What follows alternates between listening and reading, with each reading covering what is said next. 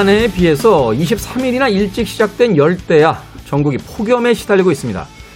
밤잠을 설친 탓에 찌부둥한 어깨를 두드리다가 땡볕 아래 마스크를 쓰고 서 있는 분들을 생각해 보게 되죠. 선별진료소의 의료진, 교통경찰, 건설 근로자, 택배 노동자들. 사람들이 햇볕을 피하는 동안 우리를 대신해 뜨거운 태양 아래 서 있는 모든 분들을 말이죠. 몇 해 전에요. 지금처럼 무더위에 모두가 지쳐가던 여름. 서울 광장 외벽에 큼지막하게 붙어있던 글귀 한 줄이 다시금 떠오릅니다. 태양에 맞서는 그대, 누군가의 그늘입니다. 멋진 말인데요. 김태원의 시대음감 시작합니다.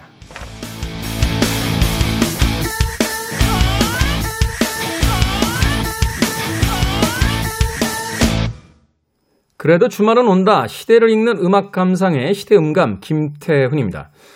코로나가 아직 우리를 덮치기 전 2019년 여름이었는데요. 서울시에서 광장에 있는 서울도서관 외벽 문안 공모전을 개최했습니다. 그때 대상을 받아서 시청 앞 광장에 크게 걸렸던 윤하은 씨의 문구. 태양에 맞서는 그대, 누군가의 그늘입니다. 폭염에 누구나 지쳐있지만 야외 근무자들에겐 더욱 견디기 힘든 이 혹석이 자, 이 혹석에 코로나까지 겹치면서 심지어는 이제 마스크까지 쓰고서 근무를 해야 되는 그런 일들이 벌어지고 있습니다. 4차 사회적 거리두기, 4단계 거리두기가 아, 펼쳐지고 있으면서 많은 부문 또 사람들 사이에서 불만이 터져나옵니다. 하지만 한편으로 생각해 보면요. 이 무더위에 끊임없이 선별 진료소에서 누군가의 건강을 어, 검사하는 의료진도 있고요. 또 그 대기자들 정말 녹초가 되는 그런 풍경들이 펼쳐집니다. 그런가 하면 공공의 어떤 복지와 질서를 위해서 역시나 아, 야외에서 근무하시는 그런 근로자들을 어, 어렵지 않게 볼 수 있습니다. 무엇이 더 옳은 건지는 모르겠습니다. 아, 이 복잡한 사회 속에서 누구나 자기 입장을 어, 이야기하는 목소리들은 터져나오죠. 예전처럼 단순했던 사회처럼 모든 것들이 딱 맞아떨어지고 상식이라는 이름 하에 이쪽과 저쪽이 나누어질 수 있다면 참 좋겠습니다만 아쉽게도 우리가 살아가고 있는 2021년의 세계는 그렇게 단순하지 않습니다. 누군가에게 도움이 되는 일이 누군가에게는 피해가 될 수도 있고요. 공평을 이야기하지만 그 공평 속에서도 어, 적용되지 못하는 그런 사각지대에 놓이게 되는 사람들이 생기게 되죠. 뭐 그런 부분들을 없애기 위해서 최선을 다하고 있습니다만 그럼에도 불구하고 언제나 억울하고 언제나 나에게만 아, 부당한 일들이 벌어지는 것 같은 그런 계절을 살아가고 있습니다. 더군다나 더해진 이 여름 더위에 많은 분들이 지쳐가고 있는데요. 이럴 때일수록 서로 힘내자는 이야기와 함께 나의 이익도 중요합니다만 누군가의 그늘이 될 수 있는 그런 이야기도 한 번쯤은 생각해 보면 어떨까 하는 생각이 드는군요. 같이 살아야죠. 어, 혼자만 살 수 있는 그런 시대가 아니기 때문에 같이 살기 위한 지혜가 뭔지 한번 좀 고민해 보는 시점이었으면 좋겠습니다. 자, 김태훈의 시대음감, 시대 이슈들을 새로운 시선과 음악으로 풀어봅니다. 토요일과 일요일, 일라디오에서는 낮 2시 5분, 밤 10시 5분 하루에 두 번 방송되고요. 한민족 방송에서는 낮 1시 10분 방송이 됩니다. 팟캐스트로는 언제 어디서든 함께 할 수 있습니다. 테리 잭슨의 음악으로 갑니다. Season in the Sun.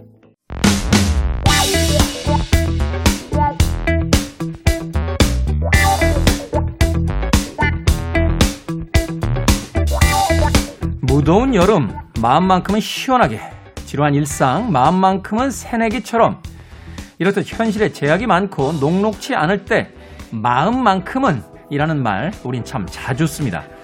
그만큼 가장 먼저 쉽게 바꿀 수 있는 첫 단추가 바로 마음, 마인드라는 거겠죠.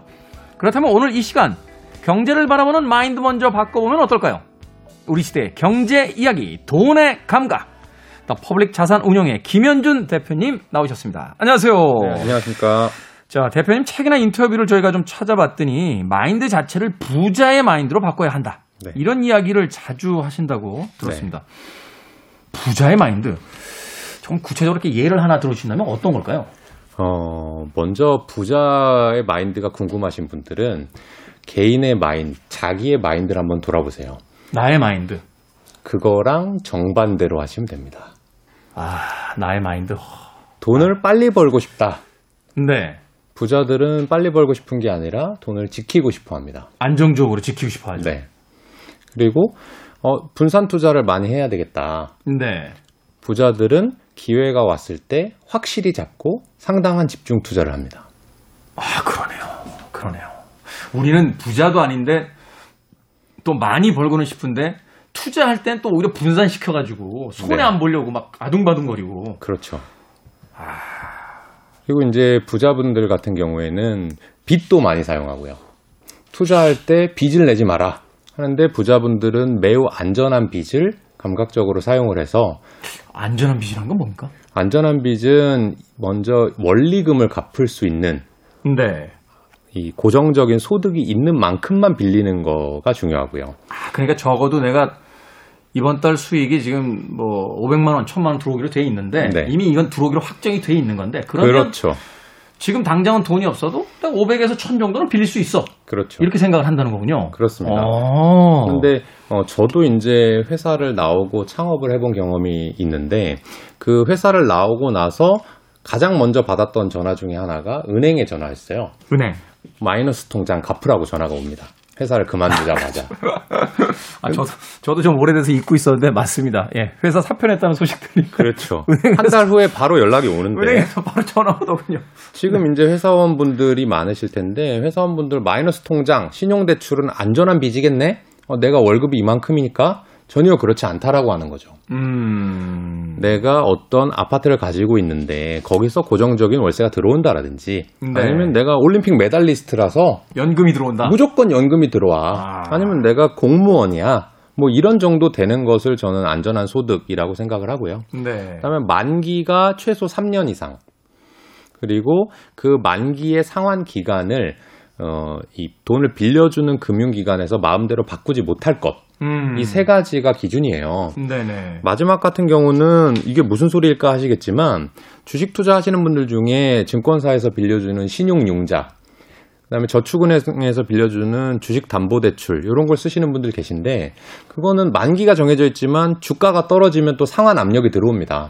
이게, 이게 참 어려운 그 신용인 게요. 이게 이제 사실은 주가라는 게 언제 어떻게 떨어질지 모르니까 이게 기준치 이상으로 떨어지면은 그 빌려주신 분들이 마음대로 주식 팔아버리잖아요. 네, 반대 매매라고 하거든요. 네. 그런 것들은 상환 기간이 길다고 해도 큰 의미가 없는 거죠. 음. 그래서 이렇게 이자율이 낮고 만기가 길면서 내가 투자한 자산의 가격과 상환의 조건이 어, 결부되어 있지 않은 최소한 이 정도 세 가지가 안전한 빚인데요. 네. 어쨌든 제가 지금 몇 가지를 말씀드리고 있는데 이런 것들이 대부분 일반 개인 투자자분들이 알고 있는 상식과는 좀 반대되는 개념이 많고요. 개인 투자자분들하고 부자의 마인드가 어, 너무 반대로 형성이 되어 있습니다. 음. 사실 부동산의 예를 든다면 뭐 최근에는 이게 뭐 부동산 투기의 어떤 문제가 되긴 했습니다만 그러니까 갭 투자 같은 경우 그러니까 전세를 끼고 집을 사겠다라는 발상 자체가 말하자면 이런 어떤 안전한 빚을 가진 상태에서 네. 투자를 하는 이런 형태가 되는 거군요. 그런 형태가 되는 거죠. 그러니까 내가 상환해 줄 수 있는 빚이기 때문에 그것은 네. 집이라는 실체가 있으니까 뭐 전세 든 분들을 끼고 이제 갭 투자를 했을 경우에 물론 이게 지금 부동산 투기 문제가 되기 때문에 이런 방식이 이제 더 이상 부동산 쪽에서는 진행이 되면 안 되겠습니다. 네. 주식 쪽에서는 말하자면 내가 가진 안정 자산이 어느 정도인가 그리고 그 자산을 지금 당장 쓸 수 없다라면 그 자산의 한도 내에서 어느 정도의 어떤 빚을 어, 얻어서 그걸 가지고 안전한 곳에 투자함으로써 네. 좀더 많은 기회를 이제 잡아낼 수 있다. 그렇죠. 이런 이야기가 되는 거군요. 네. 그게 바로 부자의 마인드다. 그렇습니다.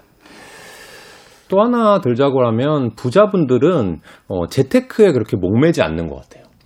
부자분들은 본인의 그 몸값 이걸 훨씬 중요시 여깁니다. 예를 들어서 음.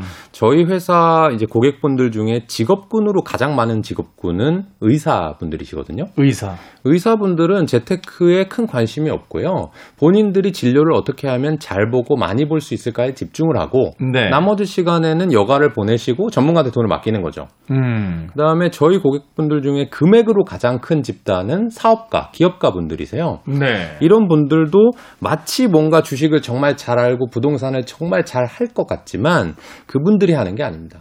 그분들의 자산 관리인들이 일정 부분의 수수료를 가지고 전문적으로 해주는 거거든요. 그렇죠. 그런데 개인 투자자분들은 꼭 본인이 직접 해야 될 것 같고 음. 수수료 한 푼 주는 게 너무 너무 아깝고 어떻게 보면 소탐 대실 하는 그런 것들이 차이가 있습니다. 사실 수수가 그렇게 크진 않은데요. 수수료가 뭐 부동산 수수료가 크다고 크다고 해도 몇 프로 안짝이거든요. 네. 그러니까 개인 투자자분들께서 어떤 자산에 투자하시건 간에 내가 몇 프로 이상 전문가보다 많이 벌 자신이 있어야지만 직접 투자를 하는 음. 거여야 되는데 어, 개인 투자자분들은 그것조차도 어, 좀 아까워하시는 그런 이미지도 있습니다. 소탐대실하지 마라. 네. 오히려 내가 여기서 전문가가 아니라면 약간의 어떤 수수료를 지불하더라도 전문가에게 그 의견을 구하고 맡겨보는 것이 훨씬 유리할 수 있다. 네. 라는 이야기 해줬습니다. 자, 이런 예 하나만 들어볼게요. 그, 이제 부자 마인드를 장착하지 못한 개미들 같은 경우, 이제 오래된 어떤 그 잠원 같은 이야기를 네, 이제 네. 쫓습니다. 그게 왜 그런지 모르고, 그렇죠. 앞서 이야기하신 것처럼, 뭐, 계란을 한 바구니에 담지 마라. 이게 이제 오래된 어떤 그 잠언이잖아요. 그냥 외우고 그대로 하려고 하시죠. 그러니까 그 수학 문제 풀 때 우리가 원리 모르고 그냥 공식대로 하는 것처럼. 하게 되는데 그 가장 우리가 오래된 이야기로 알고 있는 게 우량주를 장기 투자하라. 뭐 이런 이야기 있잖아요. 그러니까 네. 말하자면 우리가 머릿속에 떠올릴 수 있는 뭐 S전자라든지 네. 뭐 L모화학 네. 이런 데다가 오래 그냥 넣어놓고 잊어버려라. 네. 그러면 돈 벌 수 있다. 네. 이거는 맞는 얘기인가요? 저는 자신 있게 틀린 얘기라고 말씀드리려고 합니다. 큰일 났네. 나, 나 그쪽에 좀 들어가야 돼. 아니요. 그 회사에 투자하지 말라는 게 전혀 아니고 네. 무턱대고 지금 우량 기업과 같은 또는 블루칩이라고 표현되는 거기에다가 넣어놓고 잠들지 말아라는 얘기입니다. 그렇게 방기하지 마라. 네. 아. 어, 어떤 걸로 그거에 예를 들 수 있냐면 이렇게 설명을 해볼게요. 어, 인터넷 뉴스 같은데 보면은 아까 말씀하신 S전자라든지 네. 아니면 화장품 대기업인 뭐 A 회사 이런 회사의 주식을 장롱 속에서 30년 만에 찾아가지고 100배, 1000배 부자가 된 사람들의 얘기가 가끔 뉴스에 나오죠. 그렇죠. 뉴스에 나온다는 건 무슨 얘기죠? 그럴 일이 없다는 거죠. 희소하다는 얘기입니다. 그럴, 일, 그럴 네. 일이 거의 일어나지 않는다는 거죠. 네, 모든 사람이 그렇게 해서 그게 부자가 됐다면 그게 뉴스거리가 안 됐을 겁니다. 우리가 스티브 잡스의 이야기를 그렇게 달달 외우는 건 그런 사람이 없기 때문이잖아요. 그렇습니다. 어. 그래서 제가 실제로 책을 쓰면서 조사를 해봤더니 2010년하고 2020년 10년 동안 2010년에 시가총액 상위 10개 그러니까 음. 말하자면 우량주 블루칩이죠. 그런 것들이 2020년에 어떻게 됐을까를 음. 봤더니요. 안타깝게도 S전자 하나만 순위를 지켰고요. 네. 나머지는 순위를 지켰거나 올린 게 하나도 없습니다. 다 떨어졌습니까? 다 순위가 떨어지거나 없어진 회사들도 그 심지어. 순위에서 어. 많습니다. 예를 들어서 2010년에 가장 잘 나갔던 회사 중에 하나가 배를 만드는 H그룹이거든요. H그룹. H그룹이 세계를 호령할 때가 2010년 경입니다. 네. 그런데 지금은 10분의 1 토막이 났어요. 사실 그 중간에 저희들이 여러 아는 사건들이 있죠. 막 이렇게 H그룹에 갔던 그 수주들이 뭐 중국 쪽으로 빠지기도 그렇죠. 하고 뭐 이러면서 이제 한동안 그이 수주 받기가 힘들다. 네. 뭐몇 년치 수주가 없다. 뭐 이런 이야기도 있었는데. 네. 그러면 또 하나의 사례, 2020년 예를 그럼 또 한번 들어보면 네. 2020년에 지금 수위권을 장악하고 있는 회사 중에 K사, 모바일 메신저 만드는 K사, 네네네. 그리고 인터넷 포털을 운영하는 N사. N사. 이런 회사들은 10년 전에 순위에 있었을까요? 없었을까요? 없었습니까? 없었습니다.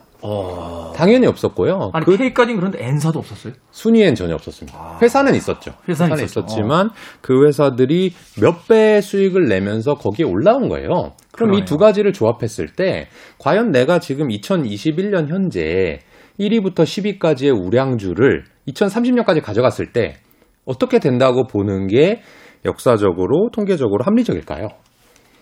그러네요. 앞으로의 시대는 변화가 더 많고 또 기술주들이라든지 여러 가지 어떤 그 스타트업 쪽 기업들에서 이제 시작되는 어, 그렇죠. 회사들이 또 이렇게 위로 치고 올라올 확률이 높아진다고 본다라면 네. 10년쯤 후쯤에는 우리가 전혀 예상하지 않았던 회사들이 이제 중심에 가 있는 경우들이 더 많을 것 같고. 그게 아마 정답 일 거고요. 어, 그렇다 그러면 이런 말이 왜 이렇게 아까 말씀하신 것처럼 잠언이 됐는가? 우량주의 장기 투자라는 이야기가 네. 어, 저는 그게 이제 생존 편향 때문이라고 생각하는데요. 생존 편향. 네. 생존 편향이라고 하는 것은 뭐냐면은 살아남지 못한 사례들은 학자들이 조사하기가 어렵습니다. 회사가 망해버렸으니까. 없어졌으니까. 그러네요. 조사할 어떤 필요도 별로 안 느낄 것 같고. 그렇습니다. 어. 그럼 현재 기준으로 2021년이라고 보면 2021년 중에서 잘 된 회사들을 학자분들이 조사할 거예요. 음, 그러면 그 대상에 안 된 회사들은 들어가기가 어렵습니다. 그러네요. 그렇기 때문에 살아남은 것들로만 통계를 잡게 되고 공부를 하게 되시기 때문에 결국에는 살아남은 게 어, 잘했다라는 결론으로 나올 수밖에 없어요. 음, 그래서 그런 것들이 이제 생존 편향이라고 하거든요. 아, 그러네요. 그러니까 그 지금 링 위에 올라 있는 친구들, 그러니까 말하자면 이제 이 데이터를 분석하는 편협성 때문에 네. 사실은 그 이 링 바깥에 있는 기업들이라든지 이후에 이제 미래 산업이 될 것들에 대해서 좀 소홀하게 된다. 그럴 수밖에 없습니다. 아, 그래서 결과적으로 보면은 저는 그 우량 기업들이 좋지 않다 또는 앞으로 안 될 거다라는 말씀을 드리는 것이 아니라 네. 우량 기업과 좋은 주식은 다를 수 있다. 이게 아무리 좋은 기업이라 하더라도 그 이상의 가치를 이미 평가받고 있으면 음. 기업의 가치가 앞으로는 오르지 않을 수도 있는 것이고 네. 내가 생각하는 미래에 대한 전망이 틀릴 수도 있다라는 것을 염두에 둔다면 우량 기업 내에서 투자 종목들을 고르는 것은 좋은 방법 중에 하나일 수 있으나 거기에 공부하지 않고 이 회사가 어떻게 되는지 추적하지 않고 무작정 들고 있으면 음. 여러분들이 로또에 당첨되는 행운이 있어야만 그 장롱 속의 주식이 그렇게 되는 것이고 음. 로또에 당첨되지 않은 영수증은 10년 전 영수증이 코트 속에서 나와 봐야 그냥 버릴 거잖아요. 그렇죠. 그런 상황이 되는 것이 확률적으로는 높으니까 음. 좀 주의하면 좋겠다라는 얘기를 드립니다. 지금 랭킹 안에 있는 기업들이 그 소멸해 갈 거라는 게 아니라 앞으로 10년 동안의 그 변화무쌍한 기간 동안 새로운 기업들이 위로 올라올 확률들이 그 역사적으로는 더 많으니 네. 우리가 지금 박스권에 안에 있는 기업들이 우량주라고는 생각하겠지만 이것이 장기 투자로 봤을 때는 별로 현명치 않은 투자의 방법일 수도 있겠다라고 그렇습니다. 이야기를 해줬습니다. 아 복잡해지는데요 머릿속이. 김현준 대표님과 함께 오늘 두 번째 시간 어제 이어서 지금 돈의 감각 진행하고 있는데 예, 머릿속이 좀 복잡해지기 시작했습니다. 아 음악 한 곡 듣습니다. 조지 벤슨의 Long and Winding Road 듣도록 하겠습니다. 김태훈의 시대음감, 김현준 더 퍼블릭 자산운용 대표와 함께 우리 시대의 경제 이야기, 돈의 이야기, 돈의 감각 함께하고 있습니다. 오늘 나눠볼 이야기는 또 다른 이야기, 음, 뉴스를 가져오셨네요. 거리로 나온 안경사들 이렇게 되어 있습니다. 어, 국민청원의 삭발 투쟁까지 안경사들은 왜 거리로 나왔나 이런 기사의 제목이 담겨져 있는데 이건 어떤 그 이야기입니까? 어, 지금 현행법상 도수가 있는 안경은 의료기기에 해당합니다. 네. 그래서 국가 전문 자격 시험을 통과한 안경사가 있는 오프라인 안경원에서만 판매할 수 있습니다. 그렇죠. 이 안경 맞추려면 저도 안경 씁니다만 가서 저 눈 검사하고 그렇죠. 다 재야지 맞출 수 있는 거 아닙니까? 네. 온라인에서 구매해 본 경험은 없으시겠죠? 없습니다. 네, 한 번도. 없습니다. 어, 하지만 기재부에서 소비자들이 온라인에서도 안경을 구매할 수 있도록 온라인 판매 서비스를 추진하겠다는 계획을 밝혔는데요. 이 안경 업계에서 국민 눈 건강 우려 그리고 영세 사업자의 영업권 침해를 근거로 온라인 판매를 반대하고 나섰습니다. 네. 반면에 일각에서는 소비자 편의성을 높이고 새로운 판로 개척이 될 수 있다며 안경 온라인 판매를 지지하고 있어서 진통이 예상되고 있습니다. 어, 미국에서는 2010년에 설립된 와비 파커라는 회사가 있는데요. 네. 이 회사가 도수가 있는 안경을 온라인으로 판매하면서 안경 시장 판도를 완전히 뒤바꿨습니다. 음. 소비자분들께서 홈페이지에서 안경테 다섯 개를 고르면 어, 무료로 배송해준 뒤에 가장 마음에 드는 제품에 대해서 맞춤 제작하는 방식인데요. 아, 다섯 개를 일단 골라 샘플을 일단 다섯 개를 골라서 도착하면 써보고 마음에 드는 하나에다가 제작을 해주고 나머지 네 개는 반품시키는 이런 그렇습니다. 형태군요. 오. 그런데 거기에 이제 배송료가 있다라고 하면 소비자분들이 부담이 되시겠죠. 네. 그런데 소비자가 부담하는 배송료가 없어졌고요. 특히나 아. 이 와비파커가 기존 안경 가격을 5분의 1까지 줄였습니다. 5분의 1까지 줄여요? 그렇습니다. 이 얘기를 생각을 해보면 역으로 어, 오프라인에서 안경을 판매하시는 분들의 그 유통 마진이 상당하다는 것을 알 수 있는데요. 저도 사실 들은 이야기 중에 하나가 이 안경하고 시계 마진율이 네. 엄청나다고 그러더라고요. 저희가 조사해 본 바에 따르면 거의 100%의 마진 어. 안경에서 누릴 수 있다고 합니다. 네. 그래서 이 와비파커라는 회사는 창업 5년 만에 기업 가치 10억 달러 이상의 유니콘 반열에까지 올랐습니다. 어, 그런데 이제 김태훈 씨 같은 경우에 이제 안경을 쓰시니까 네. 만약에 온라인으로 안경을 주문할 수 있다라고 하면 찬성하시겠어요? 아니면 반대하시겠어요? 저는 사실 찬성할 것 같아요. 소비자로서는 좀 편의가 있긴 있겠죠. 어, 왜냐면 그 성장기 때는 이제 눈 상태가 계속 달라지니까. 그렇죠. 갈 때마다 이거 도수를 다시 맞추는데 어느 정도 나이가 되면요. 그 눈이 그렇게 크게 변하지 않으니까 네. 갈 때마다 그냥 쓰던 안경 드리고 고도수로 맞춰주세요. 해가지고 그냥 맞아요. 가지고 오거든요.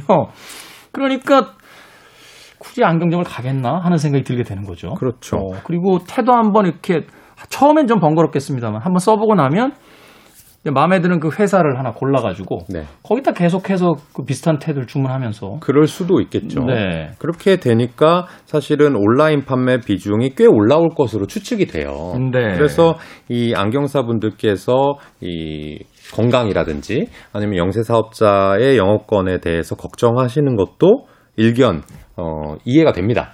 하지만 저희 주식 투자자들 같은 경우에는 이 어떤 회사가 또는 어떤 산업이 안 된다라는 것으로 투자하긴 좀 어려운 거거든요. 다 같이 그렇죠. 그 기업이나 산업이 커지는 것에 돈을 넣고 같이 성장의 과실을 공유하는 게 주식 투자자입니다. 그래서 아까 와비파커의 예를 든 것이 뭔가 이것을 온라인으로 하게 되면 물론 안 좋아지는 쪽이 조금 있을 수 있지만 안 좋아지는 쪽이 있다는 얘기는 또 한편에서 좋아지는 쪽이 있다. 좋아지는 쪽이 있다는 얘기죠. 음. 그 편익을 모두 다 소비자가 누리게 된다면 어, 사실은 어떤 기업이 어, 다시 태어날 수는 없지만 소비자가 누리는 편익을 절반 정도 주고 나머지를 우리가 온라인에서 내가 가져갈게 라는 회사들이 생겨난다면 돈 벌기가 좀 쉬워지겠죠. 음. 그래서 이런 어떤 지각 변동 이런 틈이 생기는 것을 주목을 많이 해야 됩니다. 투자자들은. 근데 여기에 대해서는 조금 또 이견도 있지 않을까요? 이게 왜냐면 미국에서 지금 이 기업이 신- 생긴 거잖아요. 2010년에 와비 파커라고. 네. 미국 가보신 분들 아시겠습니다만 그 생필품 하나만 사려고 해도요.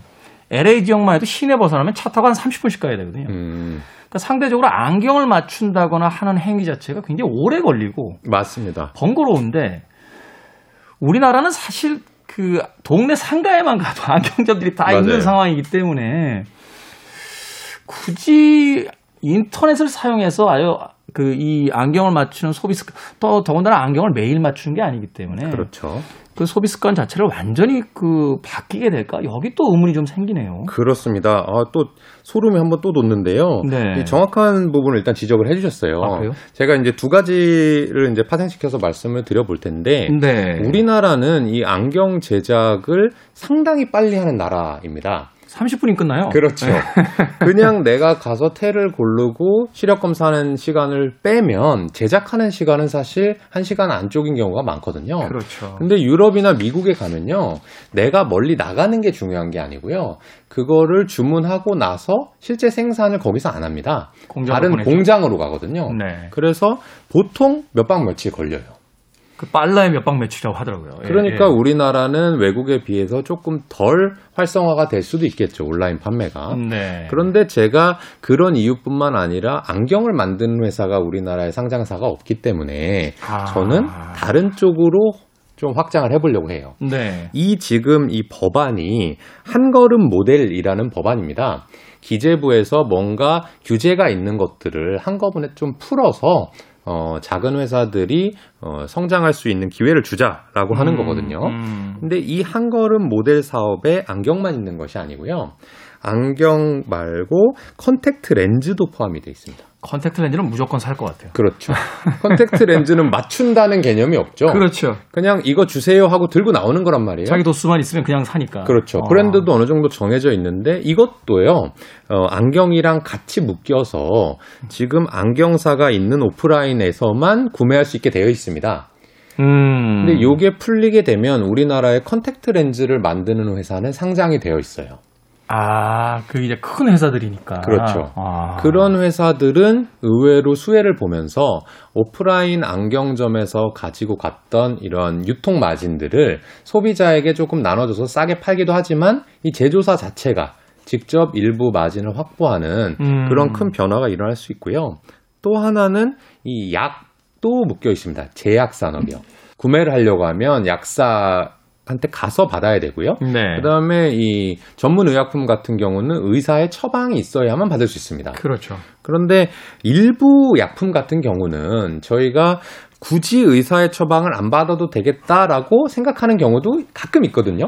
소화제, 뭐 진통제, 뭐 이런 거 네. 아닐까요? 네. 하지만 그런 것도 이제 약국을 가야 되는 경우 또는 병원을 가야 되는 경우가 상당히 많아서 이런 부분들도 여기 한 걸음 모델이랑 같이 묶여 있습니다. 음. 그래서 약 배달 또는 이 원격 의료 이런 것까지 이 풀리게 되면 사실은 제약회사라든지 음. 또는 의약품을 조제해서 뭔가 서비스를 하는 회사라든지 아까 말씀드린 컨택트 렌즈 회사 이런 회사들은 아주 큰 변화를 앞두고 있는 그런 주목해야 되는 상황입니다.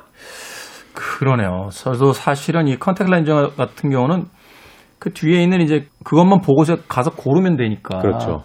저도 이제 인터넷 그 허- 쇼핑을 가지고서는 뭐 생필품이라든지 이런 거 주문할 때 뭐 더 필요한 거 없나 이렇게 해서 이렇게 주문하게 되는데 컨택트 렌즈는 그 리스트에 분명히 들어갈 수 있겠네요. 그렇죠.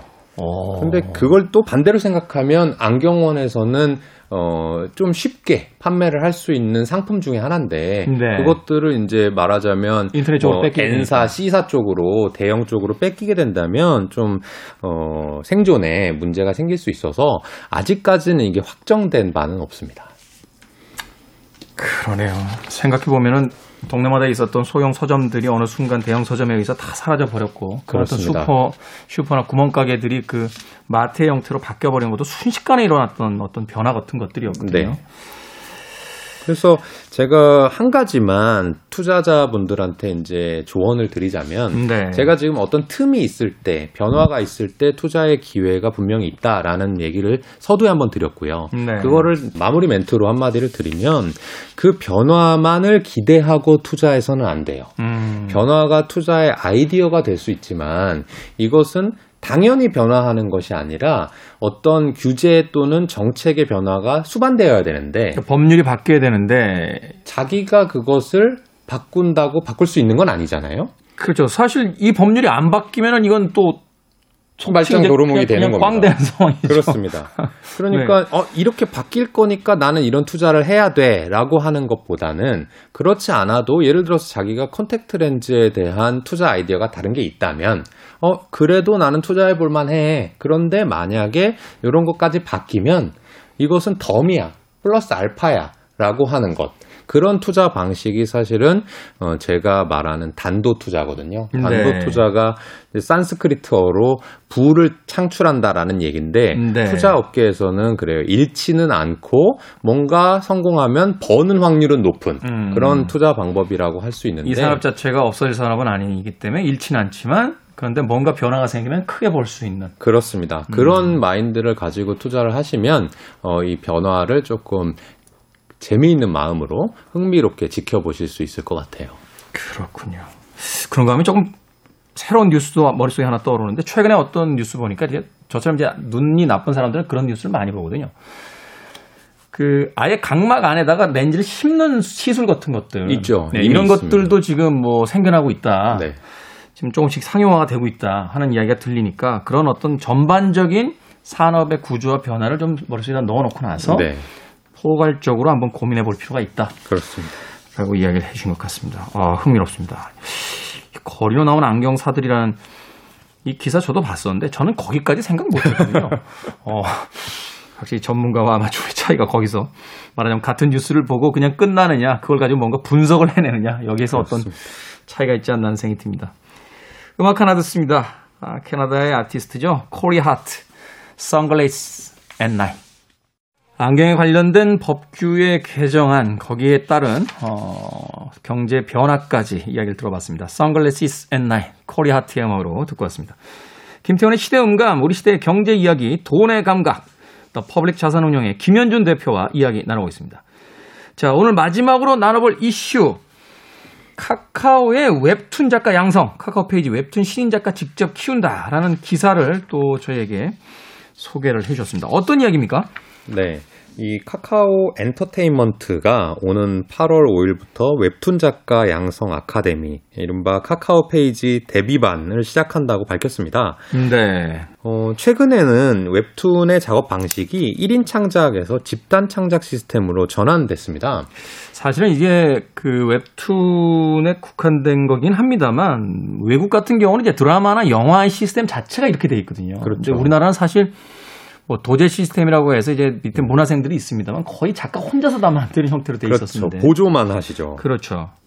또 사실은 우리가 이 웹툰으로 굳이 가지 않다고 하더라도 이 만화가라고 하면 그 문화생들이 있었고 네. 누가 이제 배경만 칠하는 사람, 음. 스케치만 하는 사람 이런 식으로 이제 가르쳐 주다가 그분들이 다시 데뷔하고 데뷔하고 이런 것들이 말씀하신 도제식인데요. 웹툰도 마찬가지입니다. 콘티 작가, 배경 작가, 컬러 작가 와 같이 각각의 전문적인 능력을 지닌 작가들이 팀을 이뤄서 하나의 작품을 만들어내는 분업화 방식인데요. 카카오 페이지 데뷔반 수업 역시 이러한 특성을 반영해서 강의 과정에서 수강생 각자 역량에 맞는 부분을 집중적으로 강화할 수 있도록 도울 예정이라고 합니다. 네. 그런데 사실은 제가 이 얘기를 돈의 감각이라는 코너에서 할 만한 얘기는 아니죠.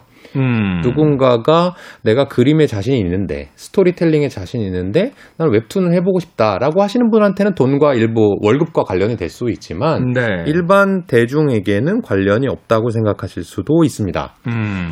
그런데 저는 이제 투자자다 보니 어떤 뉴스를 보더라도 어느 쪽에서 어느 쪽으로 소비자 지갑이 열릴까 에 대한 관심을 상당히 가지고 있거든요. 네. 그런 관점에서 보면 이 웹툰이라고 하는 것은요, 우리나라가 전 세계를 리드할 수 있는 몇 안 되는 신성장 산업입니다. 사실 그 얘기 하시더라고요. 이 카카오라든지 그 네이버 쪽의 웹툰들이 지금 해외에 엄청나게 판매가 되고 있다는 이야기를 들었거든요. 맞아요. 네. 제가 최근에 본 다른 뉴스 중에는 프랑스와 영국의 지하철을 타고 다니면 그분들이 핸드폰으로 웹툰을 보고 있답니다. 음. 그런데 그들은 원래 웹툰 시장에 없던 곳이기 때문에 대부분 이 K사와 N사가 만들어낸 웹툰의 번역판이거든요. 그렇죠. 그래서 그분들이 무슨 얘기까지 했냐면 그게 이제 아예 외신 뉴스였는데 요새 젊은이들은 지하철만 타면 지하철에 와이파이가 되니까 스마트폰을 보면서 만화를 보더라. 찌찌찌 음. 하는 음. 할머니 할아버지의 이제 인터뷰가 담긴 이 아마 프랑스 뉴스였던 것 같은데요. 프랑스도 사실 애니메이션 전통이 굉장히 강한 나라인데. 그렇습니다. 그러니까 이게 원래 만화라고 하는 것들이 이제 어, 서구권 그리고 일본 쪽에서 양강이었는데요. 이렇게 뭔가 손가락으로 밀어서 내려가면서 보는 이 음. 웹툰이라고 하는 것은 우리나라가 리드를 하고 있고요. 또 과거에 우리나라가 사실은 어, 산업적으로 잘 나갔던 산업 중에 이런 식으로 흔히 말하는 one source multi use 네. 한번 만들어 놓고 쉽게 쉽게 많이 팔아서 돈을 벌 수 있는 그런 비즈니스는 우리나라가 선도한 적이 별로 없습니다. 그러니까 소위 이제 원작 산업이라는 걸 그렇게 많이 해본 적이 없죠. 그렇죠. IP를 갖고 있는 그렇죠. 뭐 기능이라든지 뭐 이런 것에 관해서는 우리들이 뭐 산업적으로 좀 많이 성공한 것도 있습니다만 네. 전 세계의 어떤 원작이 돼서 뭐 만화도 되고 드라마도 되고 영화도 만들고 부가가치도 있는 뭐 굿즈도 만들고 이런 산업을 그렇습니다. 했던 적이 그렇게 많지는 않으니까. 네. 최근에는 어쨌든 사실 뭐 K-팝이라든지 네. K-드라마 이런 쪽으로 좀 인기를 세계적으로 끌고 있는 건 사실인데 그런 쪽은 투자할 만한 기업들이 눈에 확 보인단 말이죠. 그렇죠. 그런데 이 웹툰이라고 하는 것은 아까 말씀드렸던 N사와 K사가 우리나라뿐만 아니라 전 세계적으로 과점을 하고 있기 때문에 중소기업을 투자하기가 좀 어려워요. 음. 또 하나는 그렇다고 해서 우리가 N사나 K사를 아, 웹툰 하는 회사니까 이 회사를 투자해야지라고 하기에는 매출의 비중이 그 회사가 돈을 버는 분야가 K사는 메신저로 주로 벌 것이고 네. N사는 포털 사이트에 광고로 주로 볼 것인데 웹툰만으로 투자하기에는 조금 매력이 떨어진다는 거죠. 음. 그러면 우리가 아, 아, 웹툰은 그래 성장하는 산업이긴 한데 투자처로는 매력이 없으니까 포기해야지라고 할 수도 있거든요. 그렇죠. 그런데 어, 저희 회사가 좀 조사를 해보니까 이런 거 있잖아요. 김연아 선수가 피겨하고 나서 빙상장이 막 북적북적 되고 네. 좀 옛날로 가면 이제 박세리 선수가 골프 치고 나서 우승하고 나서 골프하고 나서 이제 LPGA 선수들이 많이 나왔잖아요. 지금 뭐 세계 최강이죠. 뭐. 그렇습니다. 네. 아이돌도 마찬가지예요. 아이돌을 하고 싶어하는 어린 친구들이 지금 되게 많다고 들었거든요. 아마 BTS 이후로 더 늘어났을 거예요. 그렇습니다. 어. 그런데 웹툰도 마찬가지일 겁니다. 웹툰 작가분들이 상당히 세계적으로 유명해지고 수입도 상당히 많고 매스미디어에 많이 나오고 계시거든요. 그런 거를 보면 이제 어린 친구들이 어, 나는 미래에 웹툰 작가 할 거야. 라고 꿈꾸는 사람들이 많아질 겁니다. 그럴 것 같아요. 저희 때 무슨 뭐 영화 배우가 되겠다, 무슨 탤런트가 되겠다 하는 숫자만큼이나 요새 이제 웹툰, 뭐 유튜버 이런 걸 그렇죠. 하겠다는 친구들이 많으니까. 맞아요. 그래서 저희가 몇 년 전에 유튜버를 하겠다는 친구들이 많이 늘어날 때 투자했던 기업이 유튜브 영상을 편집하는 소프트웨어를 만드는 회사가 있어요. 네. 그런 것들이 당연히 수요가 늘어날 거지 않습니까? 그렇죠. 그런 회사에 투자를 했었는데 이번에는 이렇게 웹툰 작가를 꿈꾸는 사람들이 늘어날 것 같으니 아마 웹툰을 그리는 프로그램이라든지 아니면 음. 웹툰을 그리는 기계의 음. 판매량이 저는 많이 늘어날 것 같거든요. 아, 여기서 이제 전문가하고 아마추어의 차이가 갈라지는군요. 우리는 웹툰 시장 커진다. 그럼 웹툰을 자꾸 다루는 N사나 K사에다 이제 투자를 할 생각을 하는데 네. N사나 K사의 전체적인 산업 규모로 봤을 때 웹툰 시장은 그 회사의 주력 산업이 아니니까 그렇습니다. 주가의 변동을 줄 만큼이 어떻게 그렇게 큰 어떤 그 퍼센테이지가 못 되고 네. 그렇다면은 어디로 가야 될 것이냐? 웹툰을 그리는데 그것을 사용하는 프로그래밍들 네.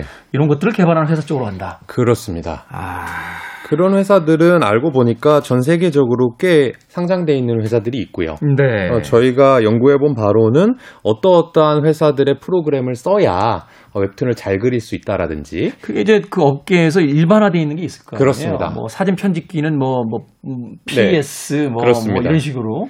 그래서 뭐 학원이나 이런 데도 가도 어, 이런 프로그램으로 배워야 돼라고 할 것이고 네. 주변에 시작하려고 그러면 이제 포털 사이트라든지 너튜브에다가 검색을 해볼 거 아니겠습니까? 그렇죠. 거기에서 나오는 프로그램들을 만들거나 또는 거기에 쓰이는 디바이스들을 제조하는 그런 회사들은 갑자기 어떤 새로운 수요가 폭발적으로 늘어 나는 그런 분야를 만나실 수 있을 거고 그런 변화들이 있을 때 이 주가의 흐름도 우상향할 수 있습니다. 오늘 또 한 번, 네.